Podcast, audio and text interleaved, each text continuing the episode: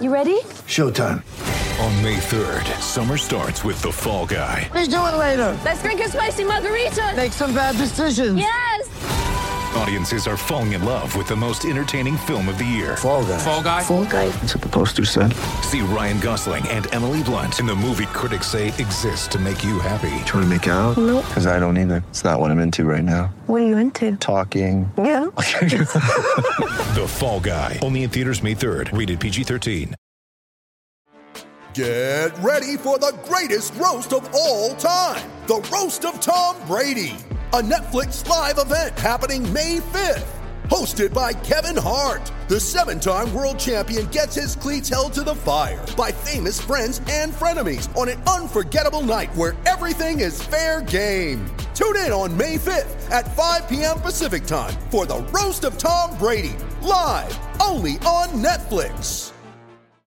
Mother's Day is around the corner. Find the perfect gift for the mom in your life with a stunning piece of jewelry from Blue Nile. From timeless pearls to dazzling gemstones, Blue Nile has something she'll adore. Need it fast? Most items can ship overnight. Plus, enjoy guaranteed free shipping and returns. Don't miss our special Mother's Day deals. Save big on the season's most beautiful trends. For a limited time, get up to 50% off by going to Blue BlueNile.com. That's Blue BlueNile.com. So, welcome to this Brighton Rock Podcast Extra. Following our podcast recording from Monday evening, we're following up with a later midweek episode just to bring you up to date with a number of things that have happened since that podcast on what has been a pretty busy week, football news wise.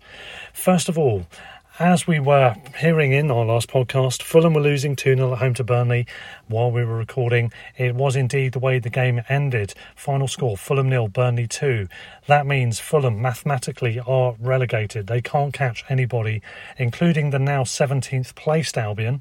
We've dropped two points behind Burnley, unfortunately, uh, is the downside of that result. However, we are mathematically safe. We can begin to plan for next season. Great news all round for the Albion. Commiserations to Fulham, though. I do like Scott Parker. I like their fans, Emilio, who we've had on, and a couple of the ladies we had on before um, from Fulham as well.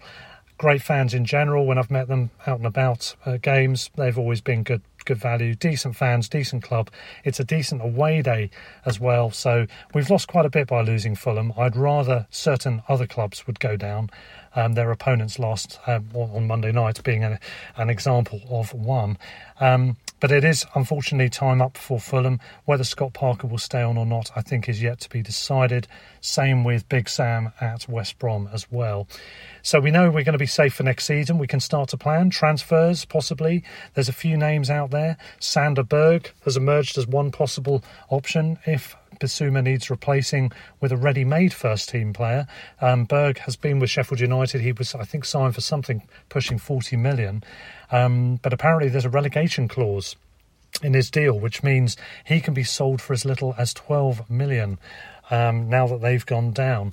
Would he be a good candidate? I think he might. There is also another good candidate amongst the relegation sides. In fact, there's two. Diagne, who's a bit of a journeyman. He's played for several different clubs, but his strike rate's been pretty good wherever he's gone. He signed for West Brom as a forward for them in January, and he scored three goals, but I think that's only from uh, three goals, I think it is, from a handful of games. Um, I think with a better team, creating a lot of chances as the Albion do, he could be the missing ingredient. He's six foot four, he's strong, he's big, he's what we need, he's what we're missing. Maybe he'll be an option. I've already mentioned at length all the other people in the championship I'd, I'll be interested in. But those two are, are, two new names that are interesting possibilities. I think you can also throw into the mix Pereira from West Brom, who would also fit in well. Um, a good player, wide attacker, left foot, would be quite decent. If we can't get Danjuma from Bournemouth, he would be a, certainly a good alternative option. Um, in terms of other news um, that's been big this week so far, Championship, Derby survived dramatic circumstances as we were describing in our last podcast. Twists and turns galore, weren't there, in that final game of the season?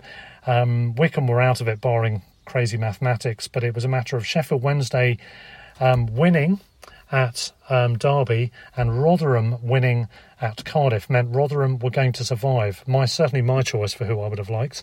Unfortunately, two late equalisers for the home sides in both those games meant that Firstly, Rotherham and then Sheffield Wednesday, when Derby converted their penalty against them, were deprived of survival, and instead Derby did survive. However, there might be a little bit of a twist in the tale.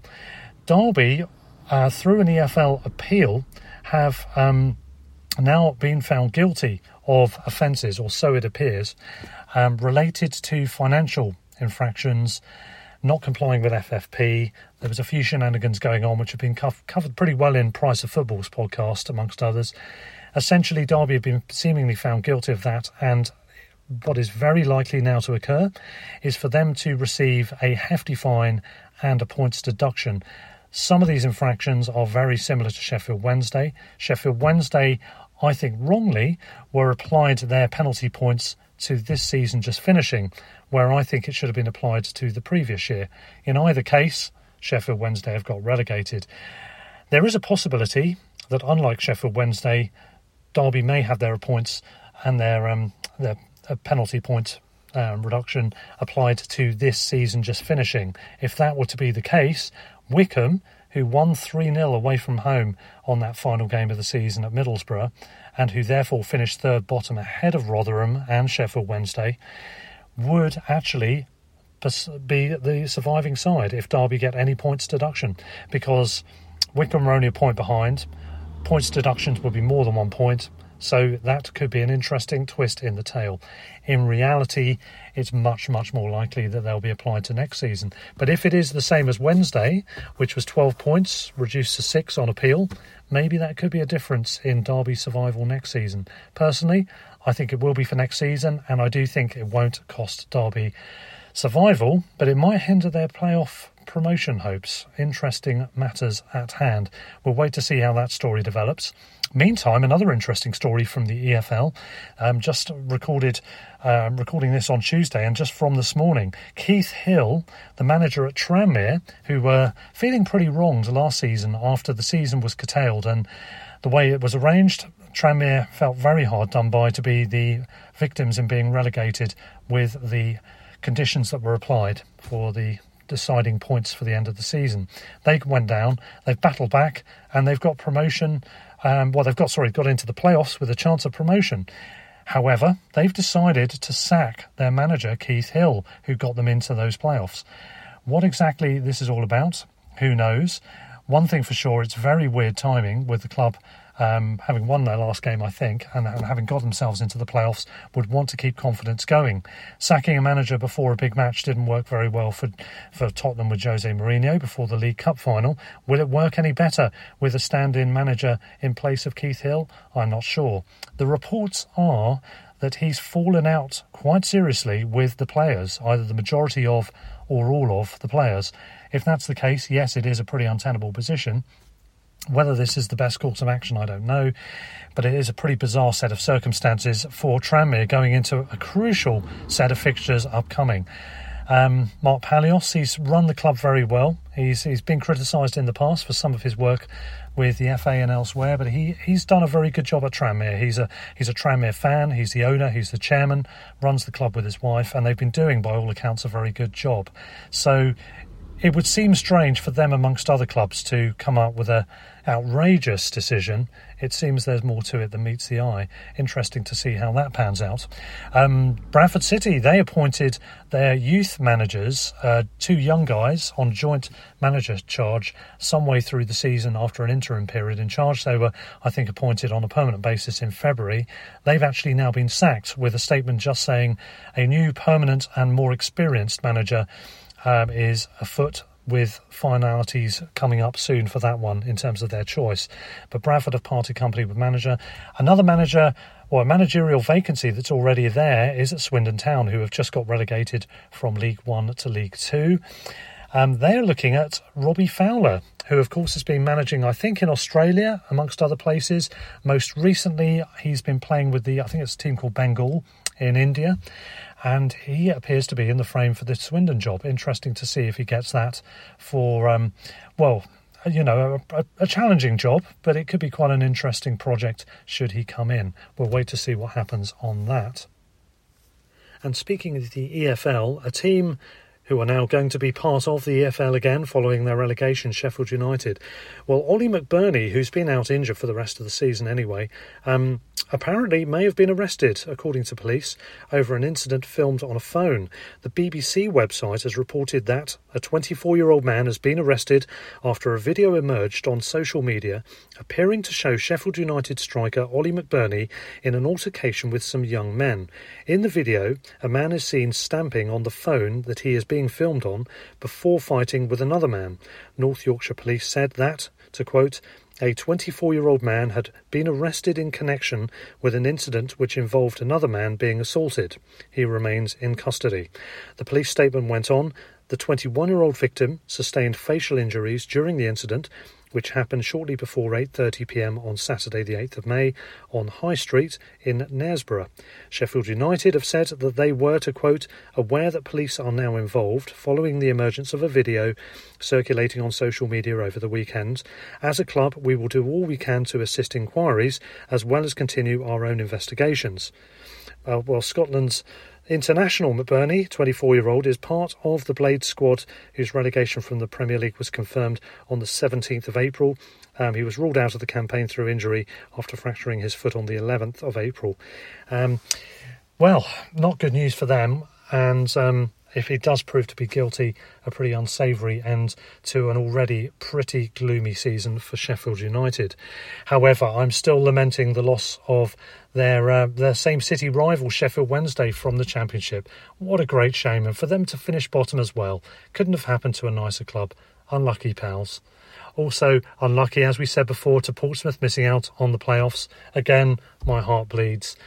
But happy days for some others. And in terms of the teams we're going to face next season, we know Norwich are up, they're up as champions.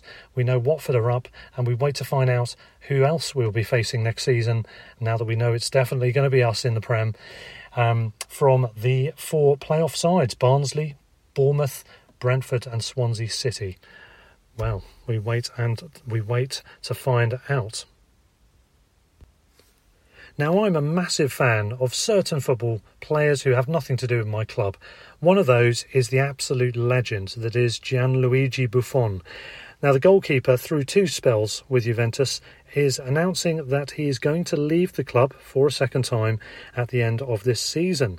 Um, he is 43 years old. What a record the guy's got. He's won 10 Serie A titles, four Italian Cups, he's got 176 international caps, and he holds the record for the most Serie A appearances um, in general with 656 games in Italy's top flight.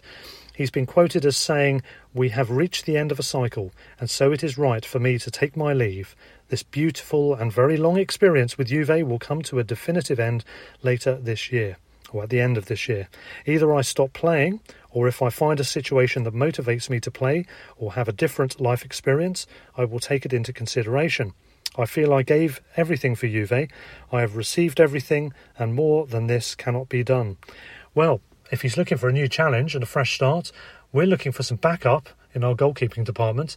Would he play second fiddle to Spain's future number one, Bobby Sanch? Who knows? Maybe get on the phone, Uncle Tony. And so to switch matters back to the Albion. So, the FA website has this week released a statement from its regulation and discipline update.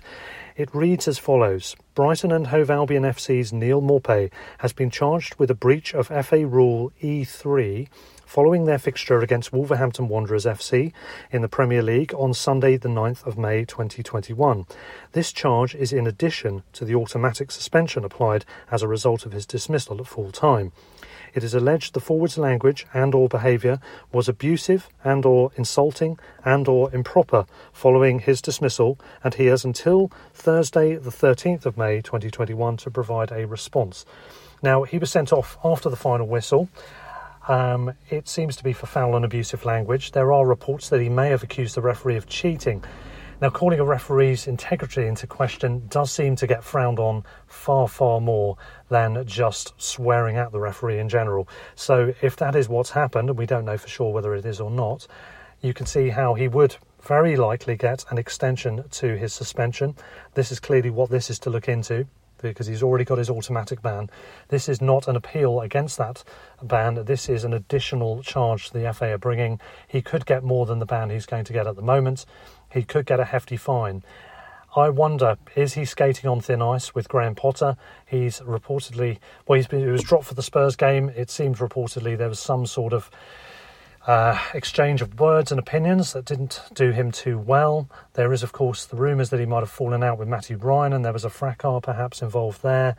He could be skating on thin ice, given that Graham has got a record for not tolerating um, shithousery amongst the team. Um, We've already seen Florin Andone shipped out on loan and fallen out. We've seen Mathew Ryan seemingly falling into the same category.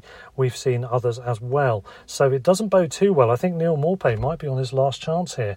And it'll be interesting to see, firstly, what the outcome is of that FA charge, and secondly, what, if anything, is done by the club should that charge be found to uh, to give him a longer ban pretty frustrating for all concerned. It does mean maybe he might have finished his season as well, depending on how long that extension is, of course. He's going to get banned for a couple of games, I think, and any more, of course. There's only one more match left this season, so we may have seen the last of him for this year, maybe even for good, who knows. But switching back to the other news, Albion are safe, and it's great to hear. Now, the Argus has carried a report sub, um, bylined Tony Bloom, Paul Barber, and Albion directors salute staff. The report in the Argus reads Albion directors have congratulated the club staff on and off the field. After a momentous week, the Seagulls' Premier League status for next season was confirmed last night as Fulham lost to Burnley. Um, the past week has also seen the club secure a first ever top six finish in the FAWSL and Academy Silverware in the Premier League Under 17s Cup, of course, the inaugural winners of that competition, as we clarified in our last episode. The Argus report continues to then describe the fact that um, 7,900 will be in attendance for the Man City game. But going on, um, it, the report continues that Paul Barber has saluted the efforts of all at the club in an email to staff. The message was sent on behalf of Chairman Tony Bloom and all directors. Barber, Albion's chief executive and deputy chairman, wrote, on behalf of the chairman and our board, I'd like to offer congratulations and thanks to Graham, Hope, Mark, John, their coaches, our medical and support staff, and all of our players on their respective achievements and great efforts during this extremely challenging season. Uh, the Mark and John there being Mark Beard, the under 17s coach, and presumably John Morling from the academy. Um, went on A football club also needs excellent people behind the scenes in all of its key areas as well as talented players and coaches. So, again, and on behalf of the chairman and board, I'd also like to add a big thank you all to all of our staff in all departments for your hard work, diligence, and great professionalism throughout the season. It has been an epic, hasn't it, guys? And it's brilliant that we've had success in the end. We've we've achieved our aims. We're playing a better brand of football, but still surviving in the Prem. That's good. We do need to step on from that, but fair play so far in in Paul in uh, Graham Potter's first two seasons at the helm. Well done to the women on getting a top half of table finish and improving and being the only team to beat champions Chelsea this season in what is possibly going to be a quadruple season for them. They're halfway towards it at the moment. So, a phenomenal result in beating Chelsea. And that, you could argue, was the difference in terms of points to get in that top half. Well done indeed to the under 17s. It's been great all round. Now, We've got one more thing to mention, which is the upcoming game. We're not doing a preview episode this week, um, in addition to anything I'm recording now. So this is it. Just to mention, we've got West Ham at the weekend. Um, we got a two-all draw, taking the lead twice earlier in the season. We have a great record against them so far. From the seven games in the Premier League era that we faced West Ham, we are unbeaten in all of them. Most of the recent ones have been frustrating draws, each of which I felt we should have won uh, particularly the game where we were 2 0 up at the London Stadium and, and let the lead slip. However, our overall head to head record, including prior to the Premier League era, leaves us with a pretty even record. We have 18 wins, 18 draws, and would you believe it, 18 defeats. So everything is exactly even. The team that wins, if there is indeed a team that wins between the two of us at the weekend, will be in the overall lead. I want us to have the head head advantage over West Ham. I am not a big fan of them. They're not quite down there with Burnley, but they're certainly on a par with Palace, with Portsmouth, and with Millwall and clubs like that, who I am not a big fan of. So please, can we win this at the weekend? I do think it's important as well because we can get up the table. We've slipped below Burnley, we've slipped below Newcastle by our disappointing defeat at the weekend and those sides' victories we can get back above them. I still believe we can get a result against West Ham, and I do think we can get a result against Arsenal as well. So if we could get back up a couple of places to 15th, monetarily it's good for us. It brings us probably about three or three three and a half million pounds in in extra income to start with. Secondly, there's the prestige of finishing higher than we would have done. And Graham, you know, would have more encouragement, more confidence in himself and in his team building forwards into next season. It also maybe helps with the appeal to new signings should we get any that we where we're in a battle with other clubs of similar position. If we are slightly above them, psychologically maybe that just helps win the odds in our favour. So we wish the Albion the very best for these remaining three games, starting with West Ham at the weekend. Come on the boys, you can do it. So that, that's it for me on this shorter extra episode. So until the next time with our West Ham post match review, when we will have special guest Charlie Haffenden joining us. Until then, it's stand or fall up the Albion. Sports Social Podcast Network. Hello, it is Ryan, and we could all use an extra bright spot in our day, couldn't we? Just to make up for things like sitting in traffic, doing the dishes, counting your steps, you know, all the mundane stuff. That is why I'm such a big fan of Chumba Casino. Chumba Casino has all your favorite social casino style games that you can play for free anytime, anywhere with daily bonuses. That should brighten your day a little. Actually, a lot. So sign up now at chumbacasino.com. That's chumbacasino.com. No purchase necessary. Group. Void were prohibited by law. See terms and conditions. 18 plus.